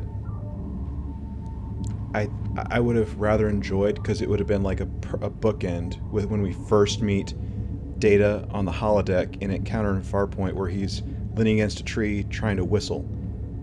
Trying to whistle. I would have loved it if he would have just started whistling Blue Skies. Okay. or or Yeah. or had some whistling going on, you know, alongside the the song that was playing, and him fight. Right, Or or if Soji, what if uh, if Soji started to whistle Mm-hmm. in that moment? some kind of whistling i think would have like brought it up perfectly and uh, in fact my, my, my wife and i we were watching uh, it was my second viewing her first viewing she said that she almost like cried or and like audibly gasped because she found it to be so beautiful that as Data died, that the red in the uniform on Picard and like the dark and the blue on on Data, how it faded into the nebula that we see. And she's like, Yeah. that was just so beautiful. That was such a beautiful shot. I'm like, I agree. Yeah, it was really, really well done. Yeah. So, and that's more or less it. I mean, we, we get like a quick little montage of sorts, or a quick little pan of, of like what's going on in the La Sirena, We find out that Seven and um, Raffi are kind of in a relationship now, and Yeah, and don't even get me started on on the angry internet trolls who have torn this episode apart for that one little two second scene. yeah. Get over it. no, no, seriously, like, like, like, get over it. I, I don't know anything about it. I guess I've stayed away from that part of the internet, but I mean, it is what it is, right? Yeah. and uh, you know there's ne- the synth band like we've we've said has been removed and free to to you know move about the cabin you know type of thing and and then next thing you know we have Rios looking at Picard and he very in, in a strong manner says engage and that's it. Credits roll and Shazam we're done with the first season of Picard. Yes, we are. and you know here we are done with this very lengthy lengthy um, episode of engage. And part of that's my fault with getting all emotional for about 10 minutes. No, so so let's try and wrap this up quickly because I know there's probably a lot of things that we both want to say, but we're gonna come back in two or three weeks and feel like I've got so many more thoughts. We could go on for so much longer with this episode, but I think a lot of what I want to say is in context of this episode and how it relates to the rest of the Sure. season. So I've got a lot of thoughts that I'll just save for a couple of weeks when we come back and put this whole thing together. that'll work all right so um, So I'll, I'll go first with my rating, so that way you can compose yourself. thanks bud okay, so t- in a lot of ways, this feels like a really classic Star Trek episode, and a lot of the choices that they made here, I was very happy with. And had this episode ended five minutes sooner than it did, I would be a lot happier. I'm gonna give this episode a seven and a half. If it had ended five minutes earlier than it would, I think I'd give it a nine. But I think those last five minutes dropped this down to about a seven and a half for me. Sure. Sure. And I know uh, pre-show talking to you, Eric, that um, I was pretty, I was pretty, uh, pretty rough on this episode just in our pre-show, and I'm I'm honestly right there with you. That had this ended right about the time that Riker says, "Peace out. I leave this in your very capable hands." I'm right there with you. This would be a nine, a high eight, a low nine, something like that. But with everything that happens after that, and having heard me say my piece about stuff, uh, this is in a a high six, low seven for me. Okay, that's a pretty uh, pretty big drop off there. I mean, yeah, No, but I understand. I understand everything that you said. I understand exactly where you're coming from in that respect. So I don't know. I might feel differently about this in two or three weeks. You know, whenever we do our, our retrospective on the season, and uh, and and we'll we'll talk about it. We're, we're going to talk about the whole season. We're going to try and keep it as tight as we can, uh, talking about the season because I know that these episodes are long, and you've heard a lot of our thoughts on on these engage episodes that we do. So uh, Eric and I will talk and and plan about how we're going to go about it. Uh, so for for right now, we don't have a firm date uh, that we'll be we'll be doing this, but it'll probably be um, probably releasing somewhere around uh, the 12th or the 19th of April, if I'm being honest. Uh, at this point, that could certainly change, but we're going to be looking around that time. So certainly pay attention to um, our our social media as well as any uh, TRTV news that comes out between now and then for when that retrospective will take place. Now. Um, we certainly want to talk to other people about what you think about the whole season. So we're going to be planning that as well. And I think, didn't I mention that last week in Engage or, or something like that? I'm pretty sure I did. Yeah, you you you said if there's any fans out there that would like to come on and talk on the podcast and give their opinions of, of this show, we'd love to hear from you and we'd love to have a discussion from you. And if we could get, you know, three or four or five people to come on in little mini segments, we would Yeah. love to do that. So yeah, these these little mini episodes that would be would be wonderful. Um, you know, like 30 minutes, an hour, whatever it might be, and go from there. So. Uh, with that, guys, uh, thank you for humoring us for this long. I know this is certainly one of our longer engage episodes, uh, and that's that's perfectly fine. Um, you know, we want to hear from you. We want you to participate in these this future uh, like fan reactions to to the first season of Picard. So um, check out our, our social media where you can uh, get in contact with us. You can certainly contact us through the normal um, hailing frequency channels that we have. So uh, with that, um, love to hear from you. And you can uh, get in contact with us by opening hailing frequencies.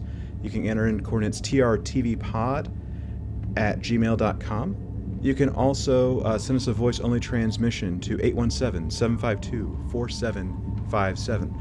Remember that there is a three minute time limit, and your comments may be used on a future episode of Engage, These Are the Voyages, or TR TV News.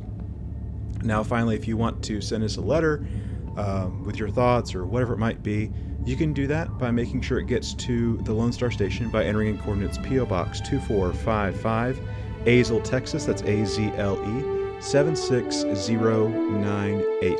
Guys, thank you for being on this journey with us. Thank you for engaging with us. And uh, as always, may you boldly go and make it so.